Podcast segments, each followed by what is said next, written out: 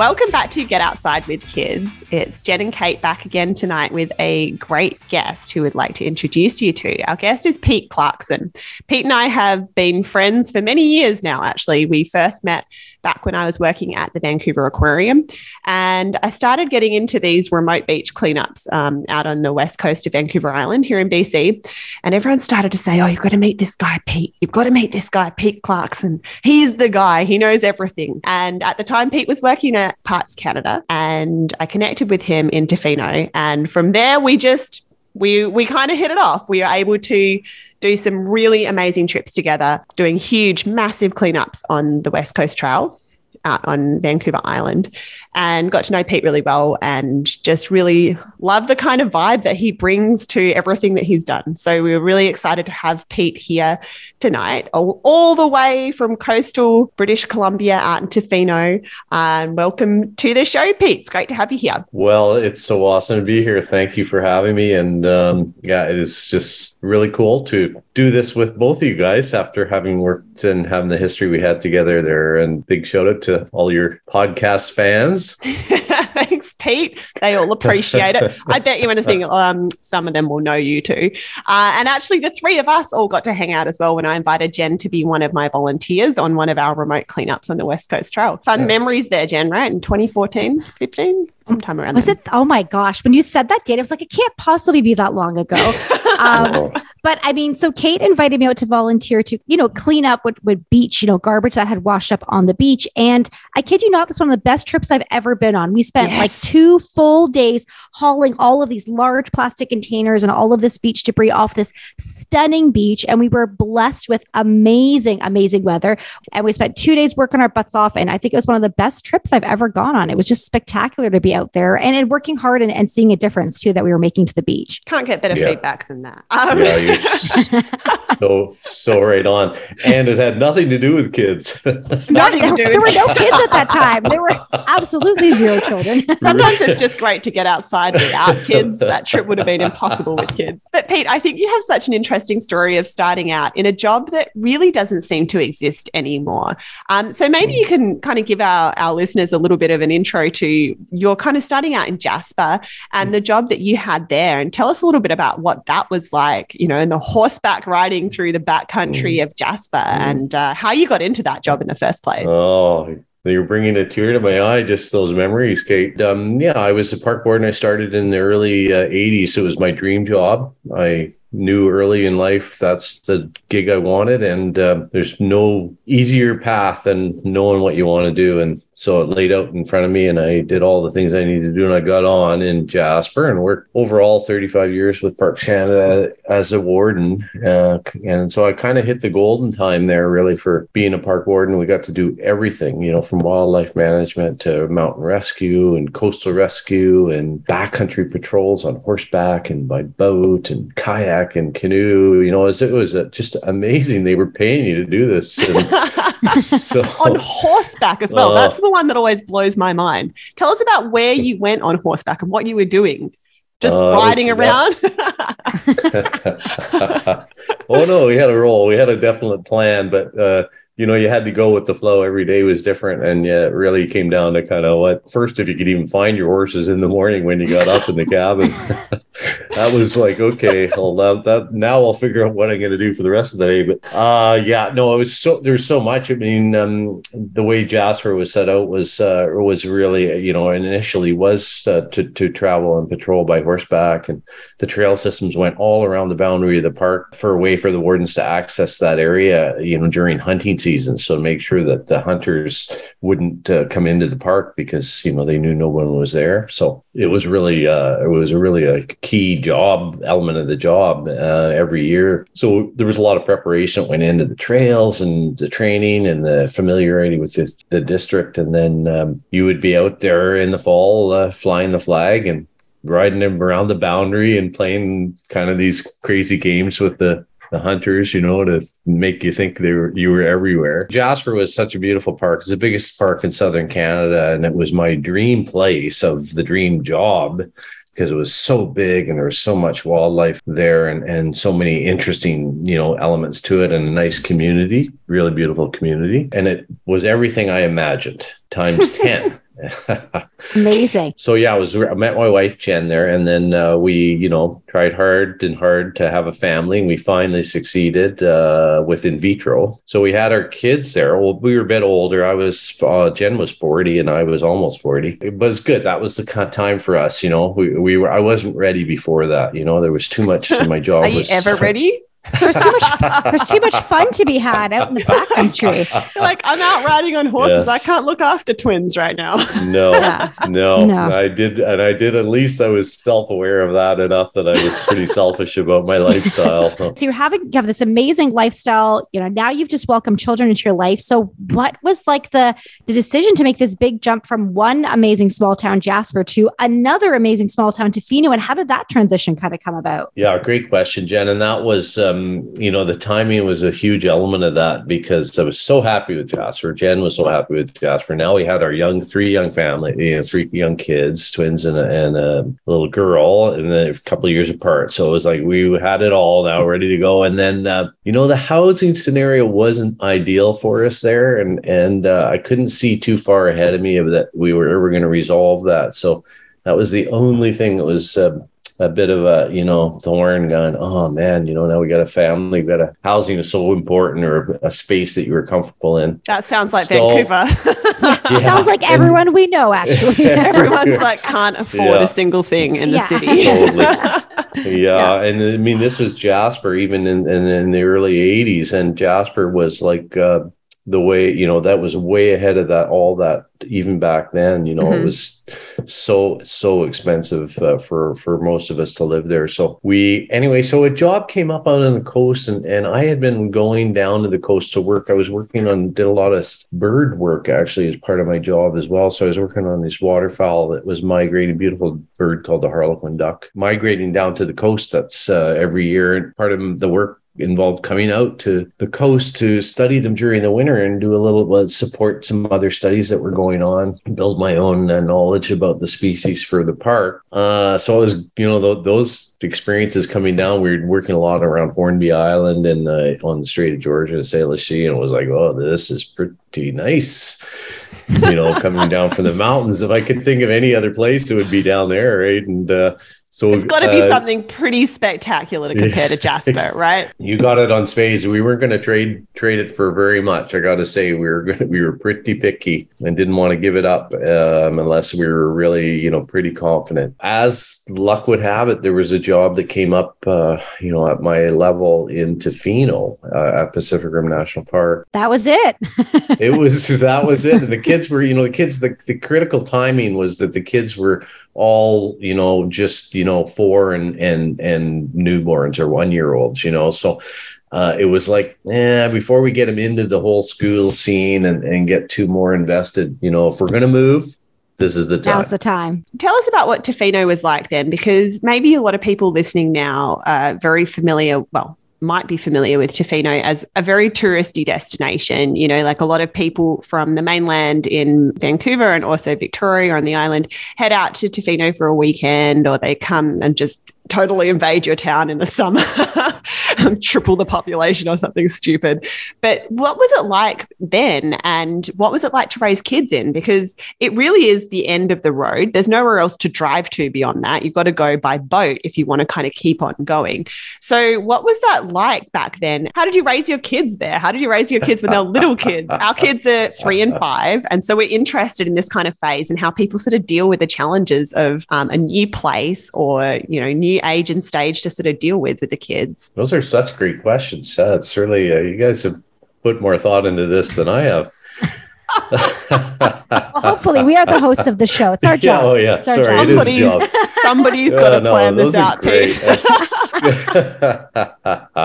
just, uh, it just, I love it because, you know, it does make me think. And of course, uh, like every parent, you know, those early years are such a blur anyways, right? So I uh, kind of digging on some like, oh yeah, well, what happened then? But Tofino, yeah, Tofino was magical. Um, and it was like, it reminded me a lot of Jasper in many different ways, you know, that it was, you know, so ruled by the natural environment. Um, that was the, you know, that that's what the, the how your day was defined. And uh, I loved that feeling. Love the small town. It can be, uh, it can be a bit insular. So, you, you know, the fact that uh, the tourism in Tofino and Ucluelet and out here, that for me was a real bonus.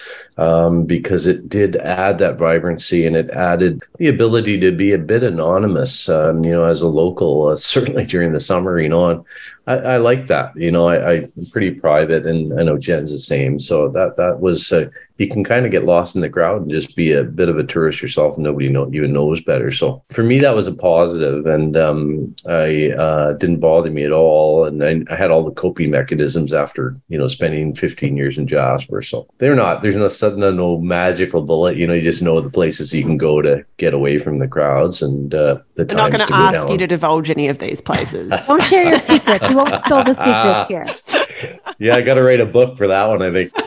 You know, it's the same same as beachcombing, you know, because beachcombing is like such a private affair, and uh, you know, you don't. It's like fishing places are your best favorite places. You don't share them too easily. Yeah, you don't want them overrun with a million other people with their tiny kids, particularly tiny kids, because tiny kids can be loud. What kind of things did you and Jen get up to with your kids? Like when when they were sort of growing up there, did they like surfing? Did they like swimming, kayaking, those kinds of things? Uh, forest exploring as well, as lots of beautiful forest around where you are too. Yeah, all of the above, and that that was really important for us to uh, kind of draw the line there and define what we were going to be able to offer the kids. The, the a lot of the this big struggle in Tofino is taking your kids to go skating, or taking them to a, you know, a big pool uh, where if they want to do competitive swimming, or uh, you know, a lot of those facility-based uh, opportunities are not here, and uh, I, I we weren't going to do that either. You know, a lot of I see so many parents, they drive their kids into Port Alberni, you know, in the middle of the night, a few times a week in the wintertime, to take them play hockey. You know, and it was Whoa. like, oh, I couldn't. Oh, that sounds do it. awful. It's a horrible yeah. drive. That's in a like big the dark. Drive. So windy, dark winter mountain road. Uh, wow. Yeah, really tough gig, and so many parents did that, but um, uh, we just didn't have it in us, and we we so we kind of set those boundaries, but that helped define, you know, what we were going to. to do and support. And so of course surfing got them all wetsuits, like as immediately you could find the smallest wetsuits, secondhand Little wetsuits in wetsuits, just so cute. Absolutely, yeah. It's like one big glove or something, really, you know, they just get in there, but uh that was great. But you can get it all secondhand, you know, it's, you know, you're not spending big money at all, or give giveaways and beachcombing, and you know, like we did that a lot together, just uh, walking on the beaches, and they, you know, they all had they all had their little uh, one piece uh, basically rain suits, you know, that were, you could wear them year round here, and as soon as you went to the beach, it's like put them in that, because immediately you know they're going to get wet and friggin' sandy. So it's just like, if there was a wet spot in the sand, they were going to find it. I do picture, like, moving to Tofino, part of you with young children of those ages, part of you must have to accept, like, our house is just going to be sandy a lot of the time. And like, you just have to kind of embrace the fact that, like, no matter how much you vacuum with three small children, you're just going to find sand year round. Like, it's just kind of right. Like, you're going to the beach every day. There's just going to be sand every day in the house. Jen, that is, you just brought such a strong memory back for me. And I'd totally forgotten that. Absolutely. I called it sand management. It was, a, it was a full-time job. And I, I would love to ask you about beachcombing in a second, but I guess something else I'm curious about first. A lot of the people who who listen into our podcast, and a lot of our friends, have kids who are little. Um, and so we're kind of doing all these things at the moment, making like a big wish. Like, I, I wish for you to love the outdoors and to be a good citizen of this planet. And I, I wish that this is going to end out this way, but I don't really know. So I'd love to get your perspective on how your kids, you know, growing up in that very outdoory, outdoorsy sort of way, and spending heaps of time out on the beach and in nature and in the forest, how has that affected them now that they're grown-ups and they're adults? And what do you see about that kind of upbringing that is impacting the kind of the people they are? Ideally, we want to hear that this is the right thing to do. Yeah. But did it work, Pete? we, we need to know if it's worth it, Pete. Okay, will it, will it work? And can you guarantee it? First, let me say first thing to clarify. No, we did. Uh, the kids all did. Um, we're involved in organized sports here, but it was the stuff that was available, mostly soccer, floor hockey, inside floor hockey. And um, Haley, actually, our daughter did, um, if you, this is so funny, synchronized swimming.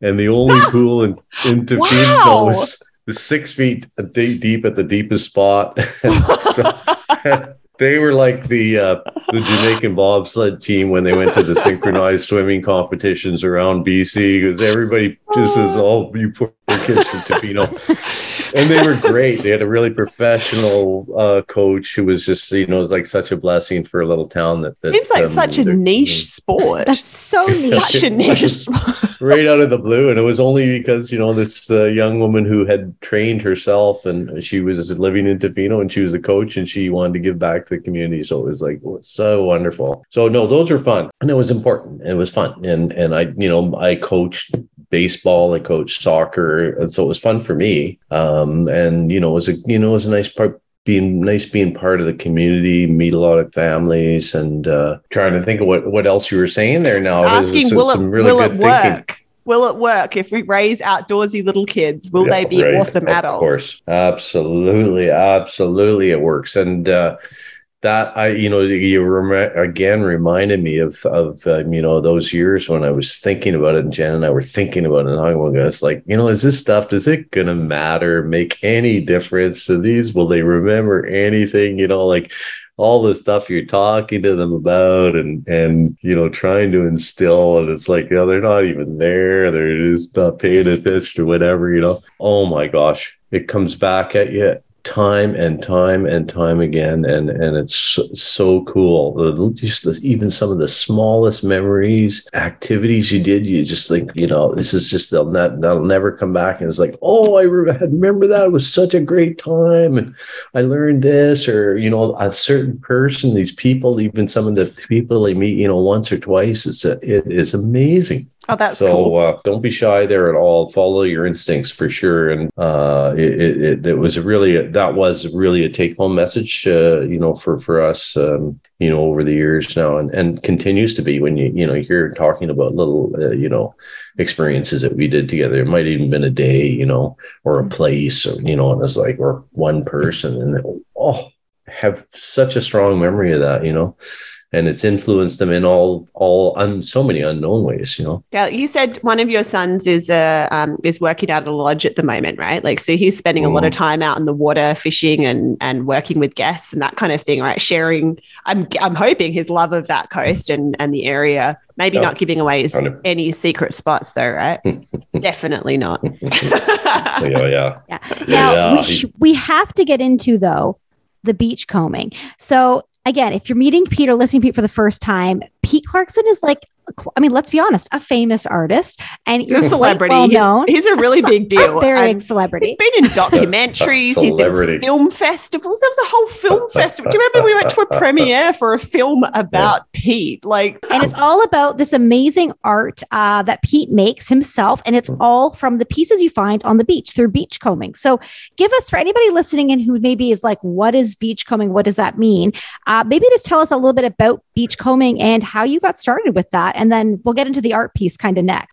What can I say? I have had an, an amazingly privileged run here uh, in Tofino. And, and one of my dreams when we came here, and one of the goals I set for myself, was that I wanted to find a creative outlet for myself. And I didn't have that in Jasper. And that's, that was probably, again, like one of the things, you know, in my life, it was like, well, it's perfect, but not quite perfect. So, you know, when we moved, I, as as anyone, all of us that have moved, uh, you know, know, you know, that's the time when you can kind of reinvent yourself a bit. You know, you have a bit of motivation and a bit of nobody knows who you are. So you're not constrained by, you know, other people's perspectives of, of you. And uh, so there was a bit of a freedom and an opportunity there. And um, that was a goal for me. And I, and I said it when I came that I wanted to find a creative outlet. And I had a fifteen year plan. Seems so funny now. But uh, fifteen years. I had a fifteen year plan. You set out a fifteen year plan. I was fifteen year plan when I got here that I was going to find and become, you know, good at a, a creative outlet. Why good, fifteen by, I mean, you know, something, years? Some, I can't even think fifteen well, be, minutes into the future. fifteen years. I'm surprised. You're a goal setter, Kate, so I'm surprised. That's the long, long-term goal setting, you know? There's the mid, there's the short, and then there's I love the it. long. I love it. So and, how did you... It sounds like you achieved it, though, so... Yeah, you did. Well done. Yeah, Check I mark gave myself done. a lot of time. Yeah. So how did it get started though? Were you just were you just out one day on the beach and you came across some like cool, you know, plastic wash up or some cool stuff? Like how did how did beachcombing become the thing? It was innate. Uh, it was innate thing, and I had done. Uh, you know, growing up um, out in Eastern Canada, we used to go to the uh, Bay of Fundy, and um, my mom was really a great beachcomber. St- still is, still alive, ninety-three. Uh, great beachcomber, and she and I, we had that same passion. And beachcombing, you know, it's kind of like going to a thrift shop or antique hunting. Really, it's not that much different. You know, I think in terms of like the chemical endorphins and the rush you get, and and the excitement of the hunt and all that stuff, it's sort of the same. And it's a, you know, it's a good big thrift shop out there. I was into it. It was a great way to explore when I first came here. That was just a natural love for it. And and you know, trails in Tofino are limited, so the beaches. Is, you know, the, the places where you walk, and there's always the tides are changing every every day. So there's always new things coming and going. And um, it was easy excuse to just go for a walk and uh, keep my eye open for stuff. But I got to tell you, what, you know, one of the first observations, you know, for me here was the amount of debris that was along the shoreline in the national park. And um, that blew me away, because coming from Jasper, you know, a candy wrapper on the trail was like, who put that there? And here was like, Uh, this unbelievable amount of stuff, uh, plastic and and uh, paraphernalia and stuff up and down the shore. And, and, you know, the more remote that you went into the park, the more stuff that you found. So it was this kind of crazy dichotomy. I think it's so interesting, Pete. So when you and I started working together on these remote cleanups in twenty fourteen, it was, people were starting to hear about this sort of plastic in the ocean, but it wasn't, I think there's been such a huge shift in the last eight years. So many, everybody now knows this stuff. Everybody knows that plastic in the ocean is a thing. But in twenty fourteen, when we were showing people photos, and maybe it was people would still be blown away by this, but photos of the things that are washing up and the sheer quantity of stuff that washes up on the West Coast, mm-hmm. on, in B C and all the way down the States, and particularly in Alaska, mm-hmm. people were just like, what are you even talking about? How is this a thing? How is this happening? And I think a lot of people, maybe even when they're listening, they're like, maybe they're thinking it's coming from hikers or beachgoers on the, but it's not, it's washing in from the ocean, which means that we're finding things on these coastlines from all around the world, because the world is really just one big ocean. When you think of that, I mean, it's it's firstly, it's an environmental crisis. It's a horrible situation from that perspective. But what I love about what you can do with your art is you're turning something that is negative, unsightly, unpleasant, dangerous to wildlife and animals, and you're finding some way to make it fun and approachable and colorful. And the message is there, but it's approachable now, you know, and particularly for kids. My kids and I were out in Tofino a few weeks ago, and we stopped by Pete's workshop, and my kids were fascinated by everything they saw in there. But I love how you've been able to do that. Um, maybe you can tell us a little bit about some of your favorite pieces you find on the beach, and how you kind of let them teach you about what, what they were going to be, what art pieces they're going to become. Well, I, I think we're going to need a second podcast for that. Sum up your artistic process in like a, one answer. Oh, yeah. Beautiful. Yeah, it was so fun to interact with your your family here, and and that, that is such a that's such a constant. It's like a, it, I love having people over and kids, you know, to, to kind of go go through all the collection of material I got, because it, it is really fascinating to see that, you know, you just never know where those things are going to lead in discussions, and it is cool. And I I'm I'm super blessed that kind of found that as an outlet for myself. I I I have to say, I mean, I got to be honest. I mean, the the driver for me um, in this story, and, and you're right about marine debris and plastic and stuff, like, so when I arrived here, when we arrived here, it was like, you know, late nineteen nineties, and all this stuff was around the park. Nobody was talking about it. Um, people were beachcombing, and and there was no talk about plastic in the ocean, no talk about cleanup, since doing anything like that. And the first one we did, you know, we organized, and then, you know, it wasn't until two thousand fourteen that we had the first really big organized cleanup in the park with you and and the Great Canadian Shoreline Cleanup. So that was a,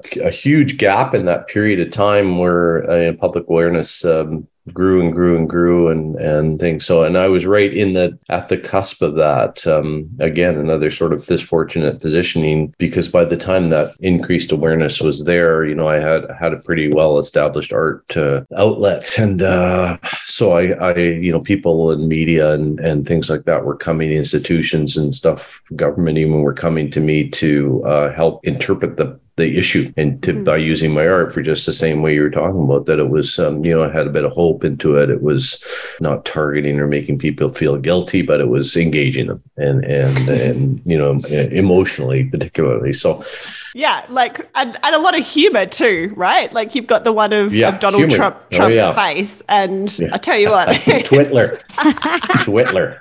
We'll drop in some links. We'll yeah. get you to share those in a sec too, Pete, of where yeah. people can find yeah. find out more about this. For people who are going somewhere like Tofino um, or Ucluelet, or basically anywhere on a coastline, anywhere in the world, what are your tips for how to go beachcombing? Like, how do you get started in it? Mm. Where are the best places to look? Don't give away your secret spots. No one's asking for that. But if you've got kids, like what what kind of things can you expect to be seeing out there, and, and where mm-hmm. should, how do you get started? Yeah, no, well, that, that's... Uh... It's it's a bit different now. I got to say that it's really changed in the last few years. So the more um, generally accessible areas are are cleaned up pretty readily by people. Uh, hiking the beach, tourists and, and locals and things like that, and, and then organized cleanups, you know, like out here, Surfrider does a weekly cleanup on beaches. So it is harder to find a lot of stuff other than the smaller debris. Which is good. It's mic- a good problem to have. It's a good thing. It is a, it is a good problem. Pete's, Pete's art source is going down though.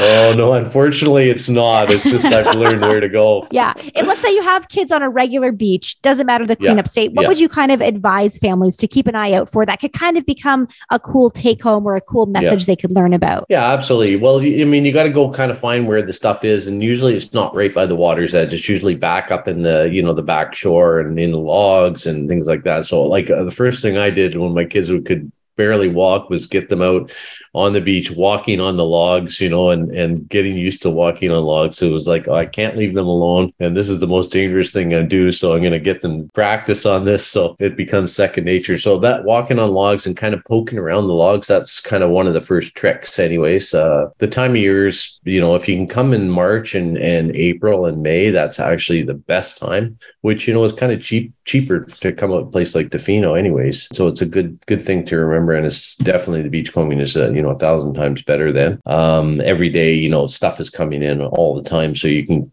go back and forth to the same places, and, and every day will be different for what you might find, you know, kind of I, like I am, I am an interpreter. I'm curious. So out, the things I would find, I would look at it and we'd look at it together and we'd talk about it. And, uh, you know, there's, it's amazing when you look at something in detail, you can see evidence of, you know, maybe fish bite marks or a bird pecking or a bear chewing on it, or, uh, you know, kind of different things growing on it, or uh, how it's worn and weathered by the, the wave and the wind action and the sunlight. You can, all those things are quite obvious if you look at detail, and, and th- that spurs its own discussion about, you know, the environment and um, the ocean and the, the magic of connecting, you know, people, uh, you know, through these uh, objects. Each object, it almost in its own way is like a message in a bottle. If you know enough about it, where is it from, you know, how long has it been there, what is it used for? I, I love all those questions, and um you know, I've got enough history now that I have a lot of uh, information that I can share, and but it's out there. It's just natural curiosity and and and you know, inspiring your kids to think about it, and and letting those conversations lead themselves, you know. Yeah, I think it's so interesting when you get into the beachcombing world, all these different objects that are found on lots of different places. And as somebody who studied physical oceanography and the currents of the ocean, you can learn a lot about the currents of the ocean based on where, you know, container spills of rubber duckies or mm-hmm. shoes mm-hmm. or hockey gloves and where they all washed up. And there's lots of really cool books out there about those kind of things where they've traced some of that stuff. And they've kind of taken it out to see, like, where does this actually end up? Where does it go? Um, yeah. So I think yeah. there's there's so many cool things about it. And what I think is really awesome about what you're saying, Pete, too, is that objects, and we're talking here not about like objects that should be on the beach, like um, animals or dead animals or, you know, organic material that's washing up, but we're talking about garbage or what could be seen as garbage items, as well as things that can be, you know, reused and repurposed. But, you know, there's such a connection around the world to people. And so we saw that in Canada after the tsunami, and Japan washed away a lot of people's personal items. They were not garbage. They were personal items lost in a tragedy. Many people died and they came to our shores. And so I think what we've seen through a lot of your travels too and your work is those connections between Canada and Japan and Haida Gwaii and Alaska, and you're just in mm-hmm. Korea and you're going to go to Egypt soon. Um, mm-hmm. An international man of uh, fame and fortune now, Pete. And, uh, you know, I think I think that's so cool that you can live in this, you know, tiny remote town at the end of the road. Um, and you said you like it because of its small town feel, and you chose to raise mm-hmm. your kids in this sort of small community, but it's so connected to the rest of the world by that, that ocean front connection with all those things washing in there. So I think I think that's really cool. Thinking about that, we we always like to hear about when things go wrong. Um, I'm sure there's been some times. Can you cast your back, mind back, Pete, when you think about raising your kids in Tofino? What did what were some stories that stuck out where you were sort of taking your kids out and about, and it went it went badly wrong, and you learned a, an important lesson maybe for us? The worst one for me, for sure, uh, involved a few kids, so that was first problem number one. But uh, as in, not I even was, your um, kids? Yes, yes, mine and more.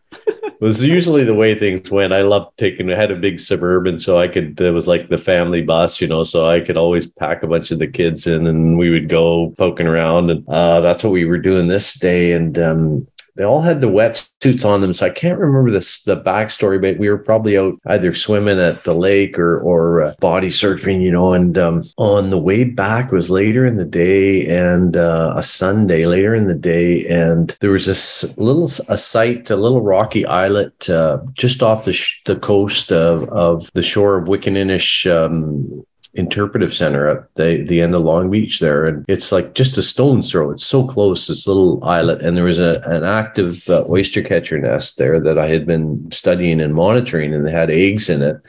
And I was doing this little study at the time to determine, you know, how old the eggs were. And um, I thought, oh, this is going to be so awesome. I'll take the kids all out to that island and they can see the oyster catcher nests and the eggs. And, you know, I can talk to them about, you know, the whole eco- ecology there. And, and um, it'll be super cool because we had to swim this little gap. I mean, we're talking, you know, fifty feet gap uh, from the beach to the island, and they all had their wetsuits. I was like, ah, perfect. We can just do that. We're all kitted up. And so me and the five kids who walked down there, it's, you know, four thirty-five, getting later, people are leaving the beach. And uh, there was a pretty friggin' big swell coming in. And um, I I did not appreciate the strength of the rip current that was coming around that little island. It was like, uh, you know, that's where the rip currents are the strongest. And I was not uh, in the know as much as I should have been. And uh, so...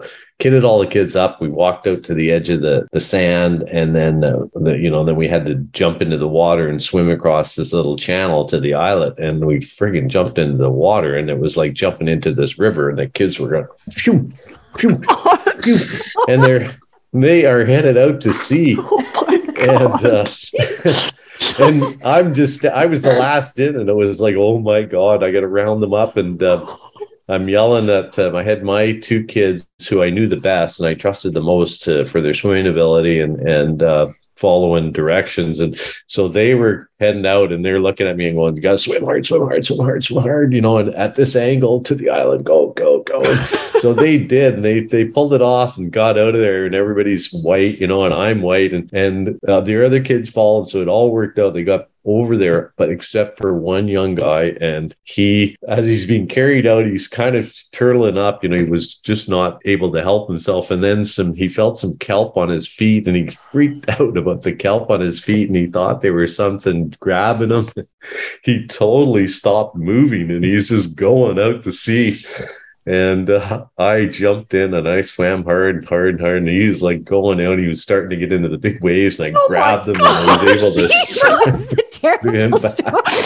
I was not oh, expecting boy. this, Pete. No, they all they, they all lived, right? Everyone's alive and well at this they point. All, Well, parents that was know. It. We got to the island. Now we're all on the island. We still had to get back, back off. So everyone still had to do the reverse bad. On the way back, yeah. too. They may still be out there, Jen. I don't know. Did you do a head count, Pete? They all... It was bad. I didn't have a radio. It was like actually getting to be dusk at that point, and like the beach is abandoned and nobody knew where we were. I mean, I broke every rule in the book. Wow. Uh, so it was Oof. Lucky we, uh, you know, regrouped, che- checked out the nest. That was, that was a win. But uh, we regrouped, and then, um, you know, then we talked about it. We had a long, hard discussion about how we were going to approach the problem of getting back home. And, everyone, and uh, just to clarify, everyone got home. Right, they did. We just need to hear, we need to hear that. Thank yeah. you. Oh, yeah. Did you get some? Did you get some stern phone calls later from the parents of the other oh, children? Oh, what were you doing? Like, I could just imagine. Like, uh, Pete, my child has just come oh. home telling me he almost drowned under your supervision today. I don't know. I never heard anything back, so I don't think any of the kids ever said anything about it. It was like, just oh, I terrified. Guess that's the way it well, is. They, they know now, Pete. The cat is out of the bag. They know now. Oh, wow. Okay. Uh, I yeah, mean, that was fun. And on that note, was it? uh, okay, I was not expecting that. Um, uh, we always geez. ask our guests about this, and and you know sometimes they're like, "Oh, my kid went out without their raincoat and they got a little bit wet," or nothing like that. Uh, That's our, maybe our best slash worst thing. One yet. Or the, there was a story of where um, a bunch of geese got electrocuted and fell fell from the sky in front of a bunch of kindergartners that uh, one of oh, our geez. guests was taking. And they just fell straight out of the sky right in front, like a hundred dead geese. And the kids were, and they were all electrocuted and frying, and it smelled like... Anyway, that was another story. We'll, we'll drop oh, the link into good. that episode because oh, that was pretty that bad. That was a good one. Well, so on good. that note, Pete, where can people find uh, where can people find you online if they want to learn more about your art and kind of uh, yeah learn yeah. see some of the pieces they've done? Where's the best way to connect with you online? Yeah, no, I've got a website, Pete Clarkson dot com, W W P Clarkson dot com, and uh, that's the easiest thing. It's got I. Th- You can reach out to me on email there, but um, I do have Instagram, but I don't, honestly, I don't post very much. I'm just pretty lazy about it all. Um, Except about this I, podcast you'll post, right? You're going to post yeah, so much see, about now, podcast. I that, that kind of pressure is really hard on me. Yeah, so that's probably the easiest. And certainly if you're coming out to Tofino, I love meeting folks and and uh, happy to, you know, show them around the my studio or or the collection of material. And having been there with my kids recently, it is absolutely worth the visit. And Jen, you've been there too yeah. with me. Oh, a few it is years so back. Cool. It's Def- awesome. Definitely Thanks. A cool place. Yeah. yeah. Um, thank you so Thanks, much guys. For being here with us, Pete. It's been really fun. I'm going to take a little while to process what you just told me about the kids swimming in the rips, and remind everybody how important it is to be careful out in Tofino if you're out there, because the ocean oh. can be wild and unpredictable. But uh, it's, it's been a lot of fun. Thank you so much for being with us um, on the show, Pete. And uh, yeah, we look forward to seeing more of your art popping up around Tofino. Every time I'm out there, there's another new art piece that you've done installed in, in the town. Um, so we'll make sure we drop in the links for everybody to, to check out those pieces too if they're over there. So thanks so much for being here, Pete. Thank you guys a million. And uh, yeah, I really appreciate it. I had a lot of fun. And um, I'm, I hope folks um, enjoyed that too. If you've enjoyed this episode today, make sure you follow us over on Instagram at Get Outside with Kids. And of course, we'd love your feedback. We'd love to have your reviews on Spotify or Apple or wherever you listen to podcasts. Please leave us a review and drop those five stars and help us be more easily discovered by other amazing parents who are looking to get outside with their kids.